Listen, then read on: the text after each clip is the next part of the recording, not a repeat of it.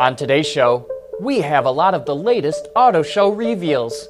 One of Google's autonomous cars is at fault in an accident, and John has his analysis of why FCA is axing the Dodge Dart and Chrysler 200. All that more coming right up on Autoline Daily.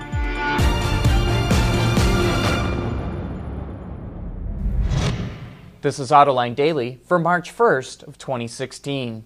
Well, time for some more auto show reveals. Honda is giving us a good idea at what the Civic hatchback will look like with this prototype. Not much information to go on, but more will be revealed at the New York Auto Show. Volkswagen is showing off two new vehicles.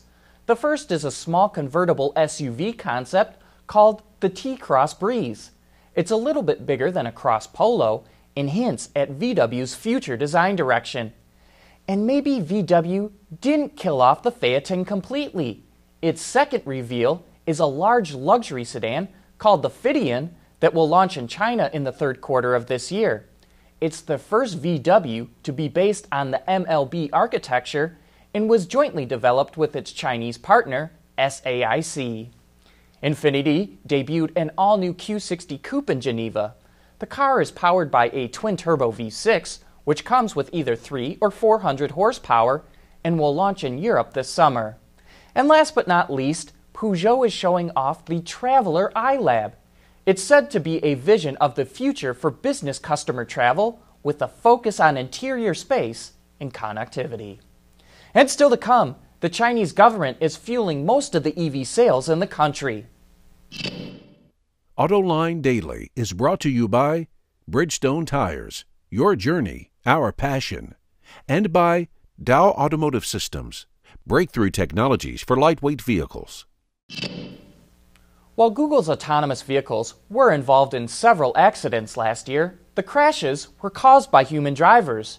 But now, for the first time, its car was partly to blame for an accident. One of its Lexus self driving models sideswiped a bus as it tried to avoid sandbags in the road. The car's software and the test driver both assumed the bus driver would stop or slow down to allow it to merge, but the algorithms guessed wrong. Luckily, both vehicles were traveling at low speeds and no one was hurt. Autonomous cars aren't foolproof, but they do have the potential to dramatically reduce traffic deaths, and that's why it's a technology worth pursuing despite setbacks like this. The Chinese government wants to have 5 million EVs or new energy vehicles on its roads by 2020. But like here in the US, consumers just aren't warming up to them. Last year, close to 186,000 EVs were sold in China, which is four times higher than the year before. That compares to about 114,000 in the US. But according to Sanford C. Bernstein, nearly half of those Chinese EVs were purchased by the government, and three quarters of them were in Beijing, Shanghai, and Shenzhen. Outside of those three cities, EV demand is negligible. The study says the government needs to significantly step up EV purchases in order to reach its goal. Coming up next, John takes a look at FCA's strategy and why it's dropping the Dodge Dart and Chrysler 200. For the people at Dow, racing is a sport and a science. We enjoy one and learn from the other. But like most competitive people, we like winning at both. This is the human element at work. Dow. People in the automotive industry were taken by surprise when Fiat Chrysler announced it was dropping the Dodge Dart and Chrysler 200. Remember, the Dart was the small, fuel efficient car that FCA promised the U.S. government it would build in return for the bailout money and the bankruptcy deal that Chrysler needed to get back on its feet. The Chrysler 200 was the nameplate featured in that stunning Eminem video that ran during the Super Bowl and introduced the tagline imported from Detroit. The current version of the car is one of the best looking sedans on the market, and sales were up more than 50% last year. So, why are these cars getting axed? A month ago, Sergio Marchionne, the CEO of FCA, told financial analysts that his goal is to eliminate all of the company's debt by 2018 and post an operating profit of around 9 billion euros. Most analysts predicted the plan would fall far short. One even called it the business plan from Fantasyland. But they did not realize the actions Marchionne would take to meet that plan.